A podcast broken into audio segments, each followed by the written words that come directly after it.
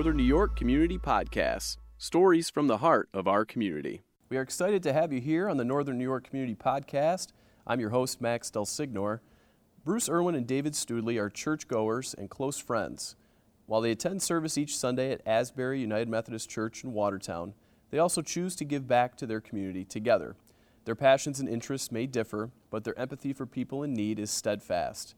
On this podcast, we chat with Bruce and Dave about the importance of volunteering, their meaningful experiences in donating their time, and where philanthropy can make a difference to the North Country's future. But first, we must take a minute to thank our supporters of the podcast, WPBS and the Northern New York Community Foundation. They are responsible for the creation and production of these great stories from the heart of our community. Head over to WPBSTV.org to see the latest from WPBS and nnycf.org to learn more about the Community Foundation's recent work. And now let's begin our conversation with Bruce Irwin and David Studley. It's great to have you both here. Thank you. Thank you. Glad to be here.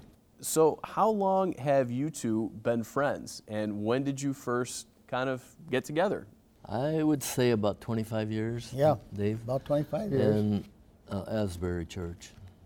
Was it just con- conversation, you know, after Baseball. service? Baseball. So, so tell me about that, Dave. How where, where well, baseball we were both up? big baseball fans, and we both uh, liked the Cleveland Indians, and they were good then, real good, like they have been the last few years. And we just got to talking baseball, and it just evolved from there.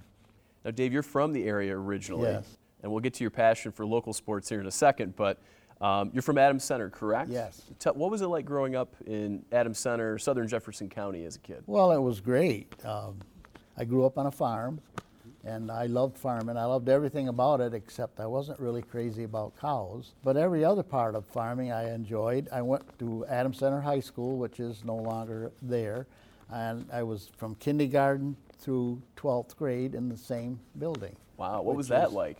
That was great. I mean, there was only 500 kids in the whole school, and like say from ninth grade to 12th grade, there was probably 150 kids, so you knew everybody, and we just we had a lot of fun. We had bikes, we could ride our bikes around. We had a we could go swimming at Stokes's Pond.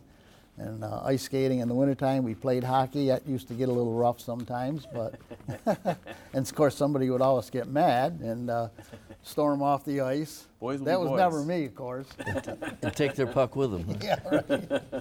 yeah. So was was farming the vocation or profession that you were thinking about after high school? No. Okay. Not at all. What was the next step after high school? Well, I went in the, in the Army, and uh, I served there. I served in the reserves, and uh, uh, that's one problem I have. I was in from 1956 to 1962, which was probably the most peaceful time in our country, and I've always felt I cheated, you know, because I didn't.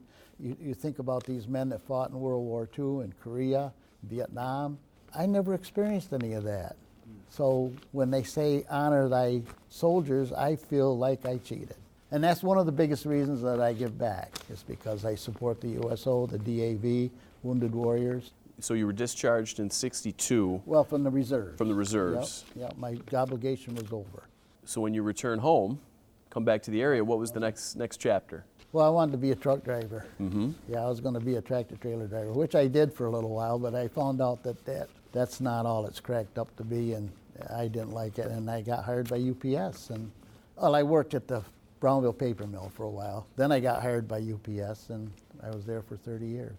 And those two, Brownville Paper Mill and St. Lawrence Explosives was another Yep, period of I time, there right? for- I drove truck for them. Those were two pretty prominent companies and industries, really, of this area yeah, they at that were. time. Can you share just a little bit about the size of those companies and both of those businesses being here locally? Because they had a number Yeah. of employees. Yes. Well, we used to drive dynamite around, and uh, that really is not dangerous because I think Bruce knows this. Dynamite won't explode unless it's got a cap, it's got to be confined. So you're pretty safe. In fact, I wasn't involved, but one of our dynamite trucks caught fire at one time, and the state police were there, and they were scared to death that the truck was going to blow up. Well, you know, John Sibley happened to be on the truck that day, and he told them not to worry. Dynamite will burn, yes, but it won't explode. Uh, I went all over New York State. It was great. It was all these quarries and mines that are in New York State. It's unbelievable. Warren Brothers, St. Joe Lead Company, Jones and Laughlin Steel, delivered to all those places. It's just it was a very busy time. John Dunk was the owner operator of that business. He was the son of Claude Dunk, uh, Claude Dunk, famous lawyer in this area. But yeah, it was great. It was a lot of fun because I got to see a lot of mines and quarries that you wouldn't normally even know about. There used to be accidents once in a while. They try to blow the face off a mine to get the rock to, to chop up, and once in a while a seam would break loose and it would smash windows out of trucks and offices and stuff. They had to know what they were doing, but still accidents happen.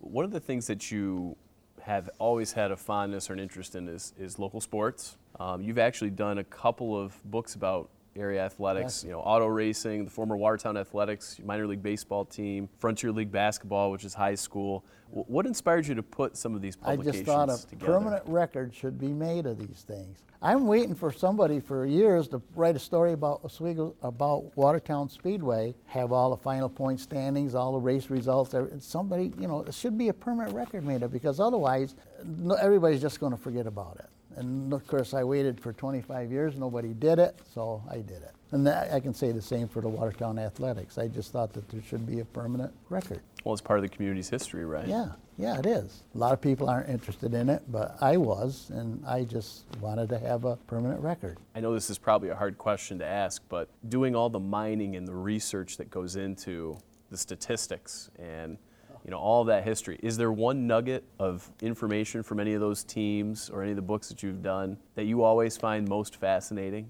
or you think is really unique to this area? No, not really, because baseball was big all over the country. At the time that the Watertown Athletics were here, from 46 to 51, there was 60 minor leagues in the United States. So really, I mean, it was just another league, you know, only it involved uh, the border between New York and Canada. It involved Ottawa, Kingston, Sherbrooke, Auburn, Geneva, Watertown, Ogdensburg, and Granby. A lot of those players in that league, well, not a lot, five in that players in that league made it to the majors. And some that might have come through Watertown at one time. Uh, yes, they did. Dick May, going to racing, Dick May raced at in the, on the Grand National Tour, uh, you know what they call Nextel Cup today, and he raced at Watertown Speedway. We had some very colorful and unique drivers out of this area that raced all over, you know, but never on the national scene, but that they were well known all over New York State.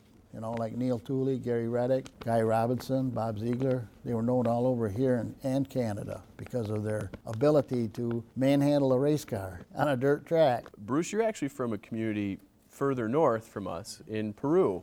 Uh, tell us a little bit about your upbringing, a little further north in New York. right. Peru is a, uh, it's actually a hamlet south of Plattsburgh. It's sort of a c- bedroom community, I guess, mm-hmm.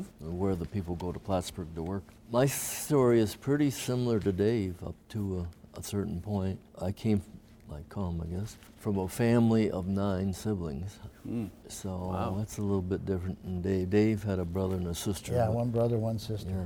As, as Dave knows, when you're brought up on a farm, it's a 24 7 operation, especially a dairy farm.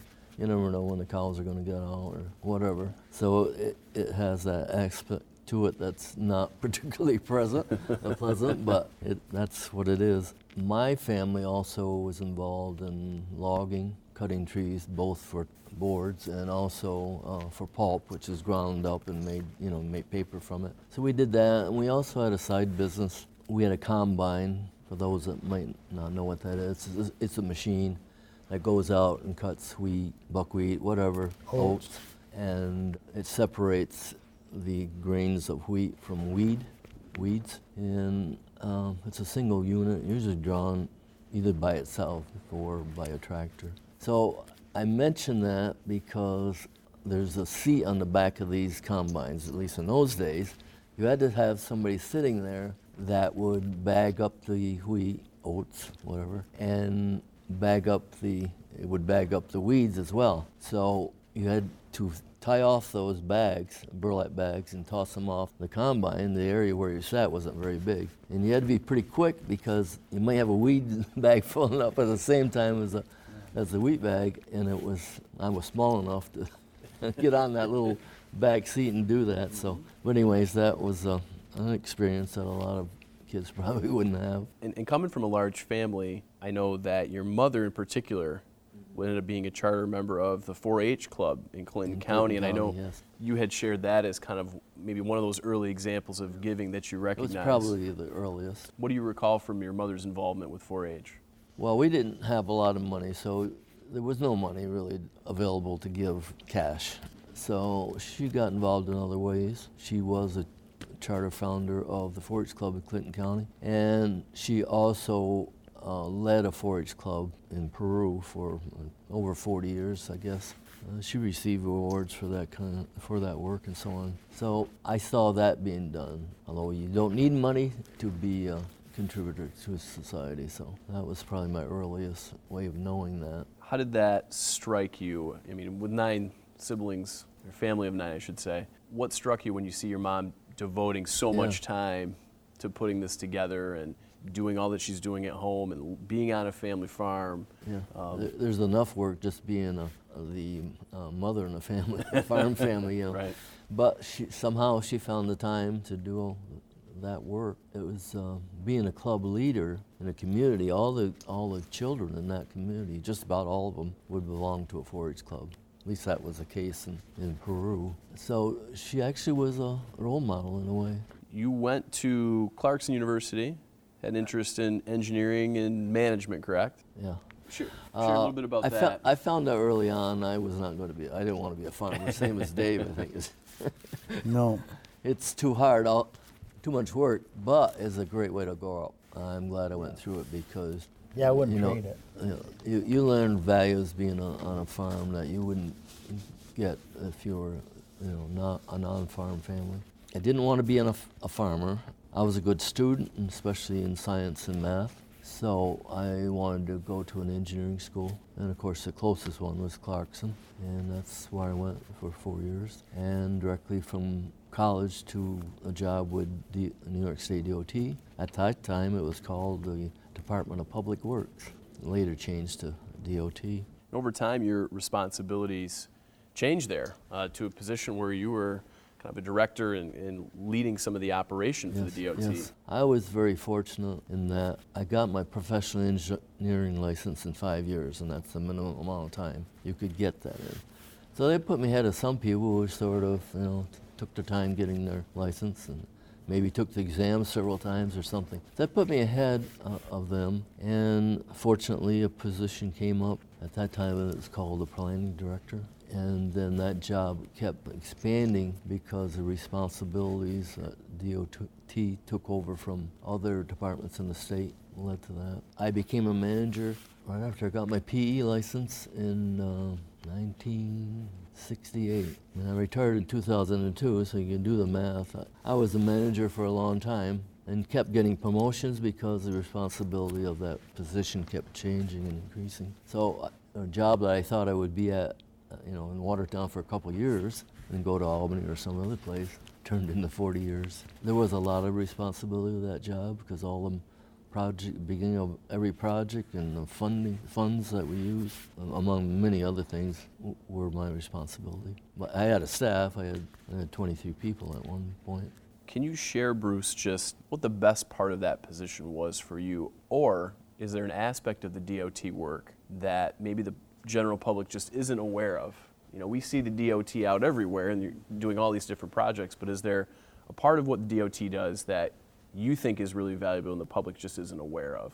For, for me, that would be uh, economic development. Most people probably wouldn't think of New York State DOT being an economic development, and all of that part of it came was in my department. So that got me involved uh, with a lot of people outside DOT.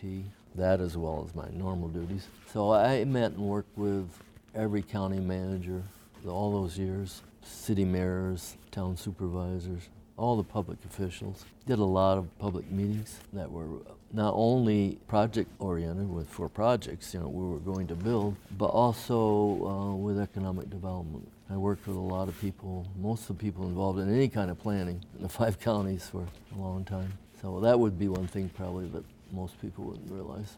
A question for each of you to kind of transition into to giving. Who taught you what you feel are some of the main values of giving back? I had an early experience. When I came to work for New York State Public Works, that's you know, what it's called at that time. The district engineer, we called the person that time. Now it's a regional director because of changes in the department and so on. He was a wonderful man. Well, I was promoted to a management position early, so I, I reported directly to him. Got to know him very well, got to know his, his wife. Early on, too, I was doing uh, income tax work on the side because I like numbers and so on. And he asked me to do his tax return. I said, you know, I'll give it a try. And from doing his tax return, I realized how much he donated to charities church and charities. Oh. it really blew me away. I didn't realize people gave that much. Did you ever ask him as a follow up, you know, can you tell me a little bit more about why you give or the number of things you give to? He just thought it was his responsibility. That he was fortunate that he got to where he was, which is high, pretty high up in DOT. He just thought he was very fortunate. Uh, he was a li- religious man, of course. He went to church regularly and gave a lot of money to his church it just uh, sort of came natural with him, to him, I guess.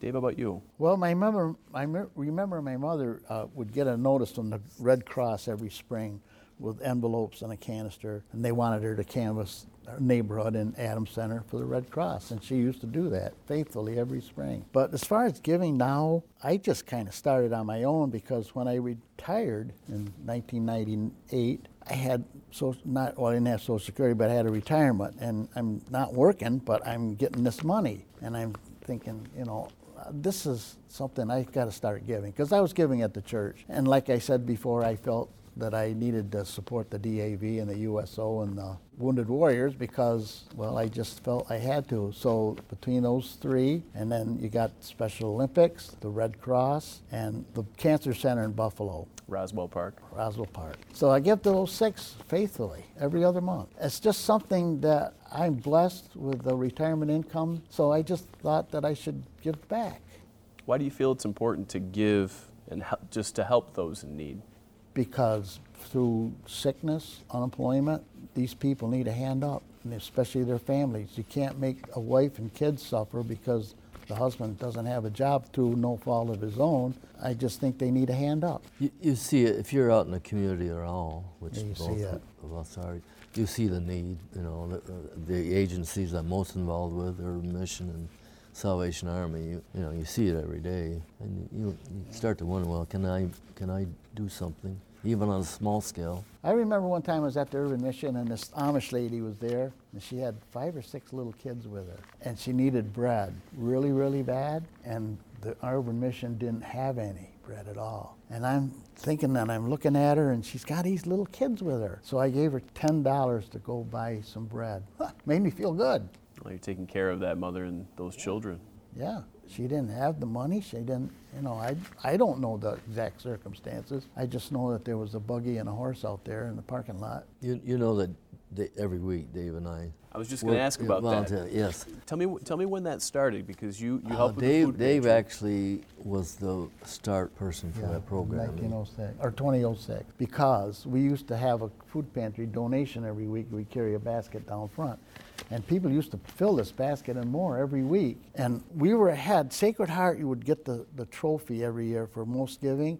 But this particular year, we were ahead all year long. So I thought, boy, we're going to get the SPAM trophy this year. Come to our big meeting in February of 06, Sacred Heart got it again. And I couldn't believe it because they put a big rush on at the last minute and beat us. So then I said, well, that's not going to happen again. I'm going to start some kind of a fund at church and I started it with five dollars a week each member, and it five dollars a month. Five dollars a month. I mean, five dollars a month. Yes.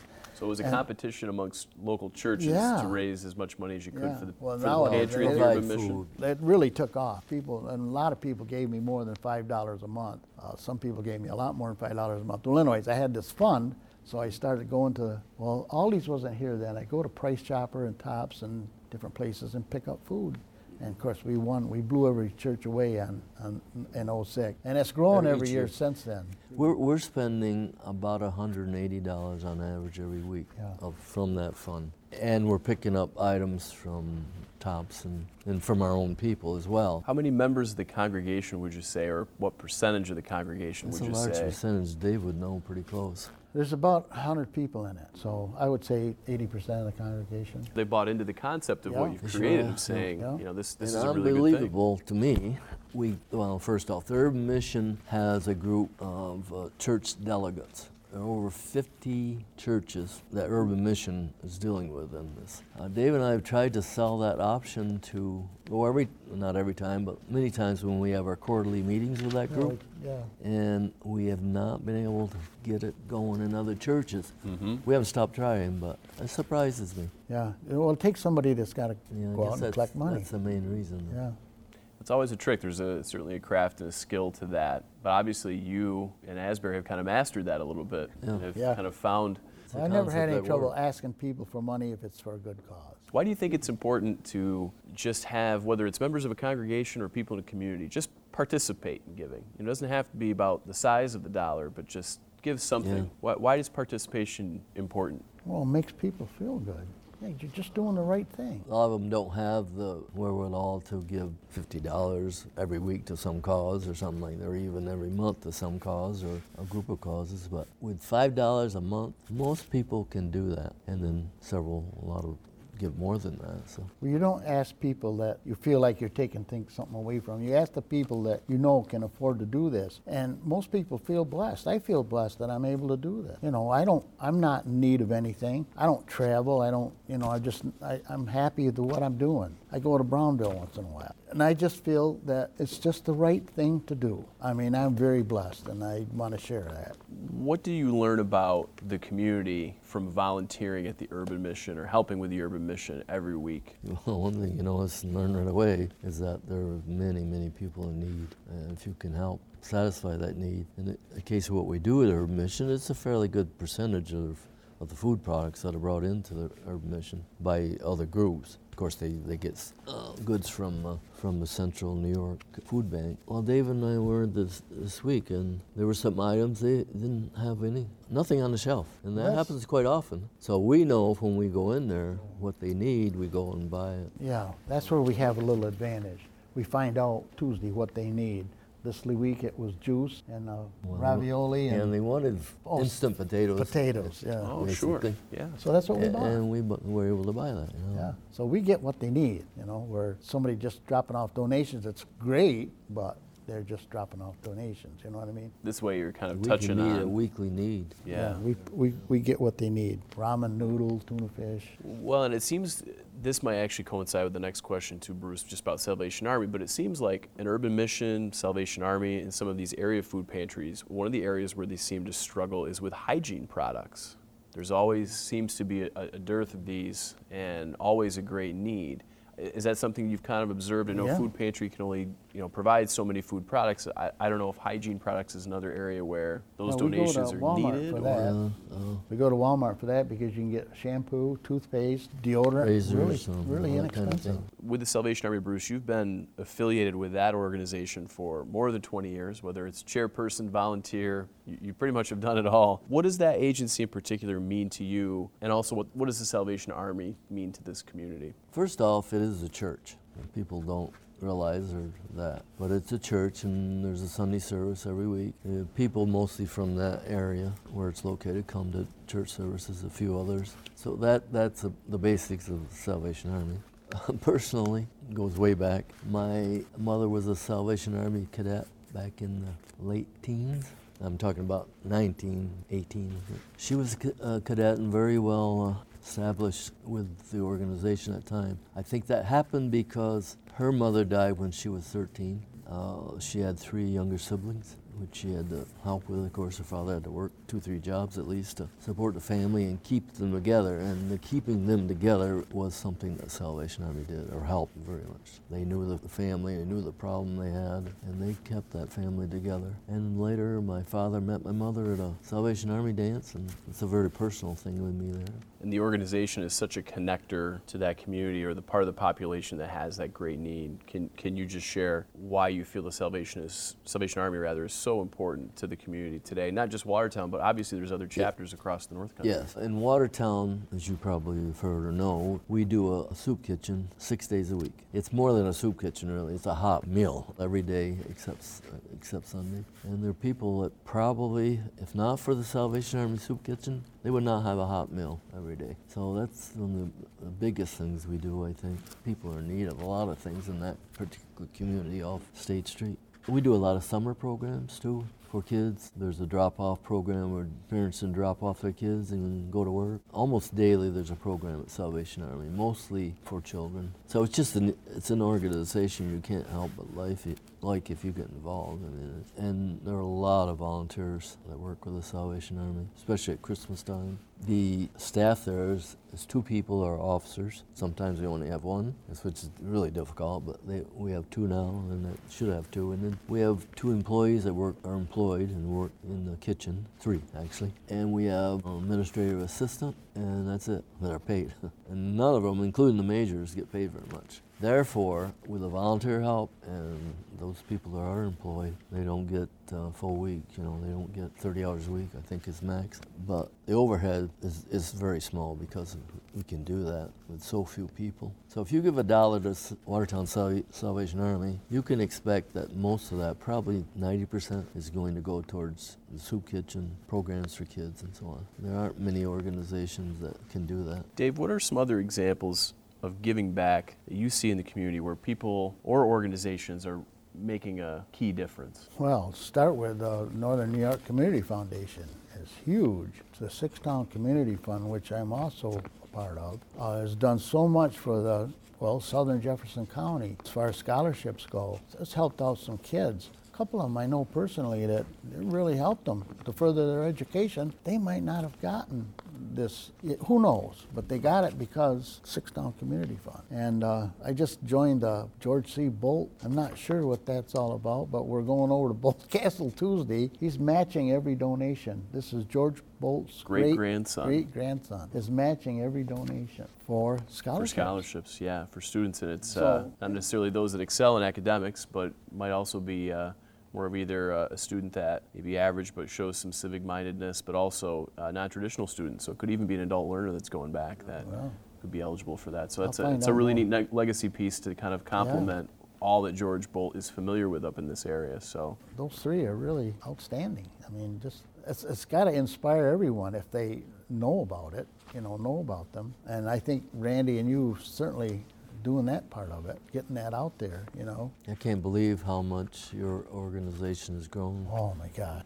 You know, it started very small, as you know. Yeah, it stayed small. And, and it expanded out into other areas as well, right? Well, I think it speaks to the importance of what a community foundation can do for a community in the long term. And I think it's because of supporters and the generosity of others, much like the two of you and, and, a host of others that believe in a community foundation that we're able to, as an organization, deploy these resources. If it's for scholarships and education or grants to make communities stronger and nonprofits stronger, that's, that's really the whole purpose of why they were started almost 100 years ago. So to have one here in Northern New York, I think is really pretty special and affords us an opportunity to help help our nonprofits be stronger, but also make our communities thrive. Um, I like to support the arts, mm-hmm. and of course, the Community Foundation is a big supporter, not just in this county, but in St. Lawrence County as well. Can you articulate just why the arts in a community are such an important piece to the quality of life and where you live? I am concerned that the arts, you know, music, orchestral any kind of music really, orchestra especially, uh, little smaller groups, are not going to survive unless we give them enough support. And it's, it's, it's got to be very difficult, especially small organizations, to, to keep going if, if they don't get more support. And, and I've always been involved in music and like music. So I, I, support not only the Community Foundation because they support those organizations, but I support several organizations, or art or music organizations directly. I think it's very, very important. I, I know there's some schools now that are stopping their programs, music programs, and that's a terrible trend. I'm concerned about that, and what little I can do, I, I try to. What have you each learned about yourselves through all the volunteering that you've done? Well, I think in, in my case, I've learned that you can make a difference. Dave and I show that every week uh, through the Urban Mission, well, through the Salvation Army with me also you can make a, a, difference, and it doesn't take a lot of money. It doesn't take a lot of effort. Of course, it's great if you have a lot of money to give, but it doesn't take a lot of any of those. It just takes time, and we have the time. Some people don't, but some people have a full-time job and also contribute. So I on the fact that the, the volunteers I see are not older people necessarily at both of the organ, organizations we've been talking about. So you, you can make a difference, and you can see that difference. Well, the thanks that we get every week from the people at the Urban Mission is very rewarding. I mean, they just love us over there. And we hear it every week, and even our congregation, because we, you know, when you get up around 30,000 items a year, the congregation sees that in the bulletin every week. The they put the running total in, and we get a lot of thank yous for that, you know. You know, one thing we talked about before is about the importance of just kindness and how kindness really is a form of philanthropy, and that very much is embedded in gratitude. Yeah. Why, why do you feel kindness is just such an important thing that maybe sometimes gets forgotten or lost in the chaos of, of our daily lives? Well, that, being kind doesn't cost anything, right? Yeah. For one thing. And it is contagious. And if you're kind to someone, in many cases, that person probably will be kind to others as well. It's a growing thing. Yeah, it's not hard to do. Anybody can do it. And I see a lot of con- kind people every week, either at the organizations we support or, or just out in general. Bruce, you talked about the arts as one area where you're concerned about its future and resources available to continue doing really good programs or having events. Are there other areas of our community that might benefit from more philanthropic activity, be that financial resources or just volunteering? Again, through the organizations I work with, there are a lot of homeless people in this area. And right now, there's not a shelter for those people in Watertown. I know, you know, some people are helping individuals and that kind of thing that are homeless, but we really need a shelter. But it's a big, it's a big uh, undertaking, you know, to build a building, get the funding for that structure, and to pay people every, you know, you have to have full-time people working. You got these. But I would like to see m- more people pick up on that. And Yeah. Maybe someday we can have a shelter. It's needed. There's no doubt about that. We got these zombie houses. I shouldn't say zombie houses because they're houses that mostly can't be fixed, but there's houses around the city that are big that aren't being lived in. Couldn't they be converted into some kind of a shelter at hardly any expense? I mean, a, a person living in a shelter isn't going to want room service, you know what I mean? There's houses in the city of Watertown that could be turned into shelters. I mean, somebody would have to run them and pay taxes and, yeah.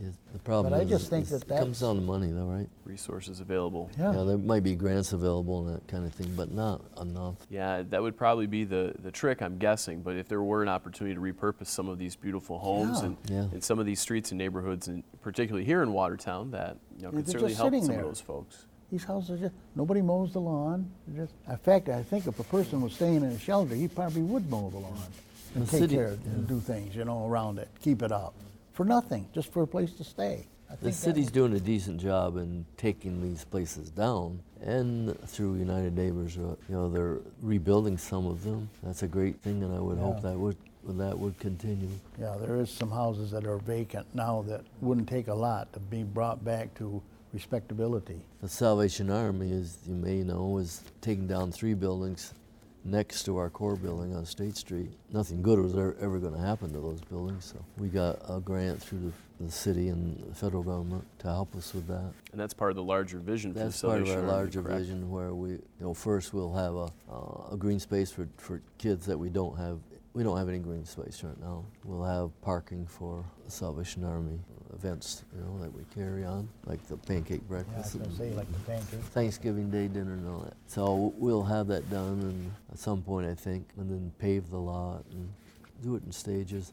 Eventually, we would like to get a, a bigger and better kitchen. The, the kitchen we have and the small dining room we have are, are just not big enough. Well, we're no. handling uh, 80 to 110 people a day. So they have to go in in stages They line up in the hall, and that creates problems because sometimes they get arguing with each other. So if we had a bigger dining room, we, everybody could go in and see, get seated. So that's our that's our long range plan. As we wrap up, thinking about the next generation a little bit, whether it's at a food pantry or elsewhere in a community, there's a standard I feel like your generation has really set. You know, there's a bar that's pretty high of giving to your community or giving to the things that you care about most. How can we inspire youth in the next generation to, to give to the level that you have? It's a tough question. I don't really have an answer. I think maybe schools could help in some way if maybe they could get extra credit for kids that are willing to volunteer at some of these places. Uh, maybe work into the curriculum in some courses the idea of, of volunteerism. But it, it is a tough question. Well, you could take people like my grandson Take him to the urban mission and let him see, you know, Randy's son. Take him to the Salvation Army during the soup kitchen hour when they have dinner, lunch, and show them. Let them decide. And if they've got any heart at all, I'm sure they'll see that you should give to help these people. It certainly seems to lift the lens or widen the lens, I should say, a little bit more to what the community looks like when you have, you have your point, expose Dave, them. exposure. Exactly. So that awareness can kind of continue to build over time. Um, and I, I agree. think there's a lot of kids out there that are doing good volunteers. Yeah, you read about them in the paper. Yeah. Yeah.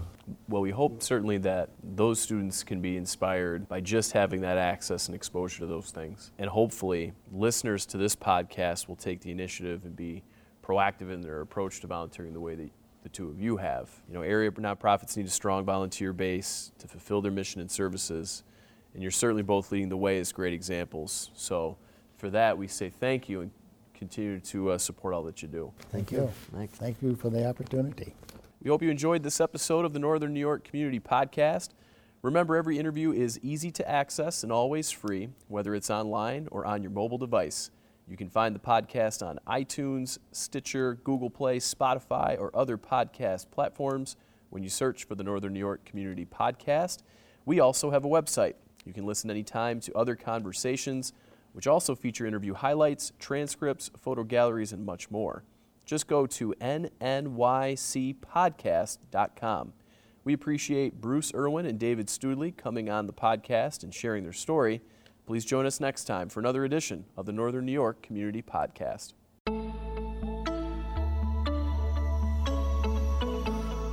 Northern New York Community Podcast Stories from the heart of our community.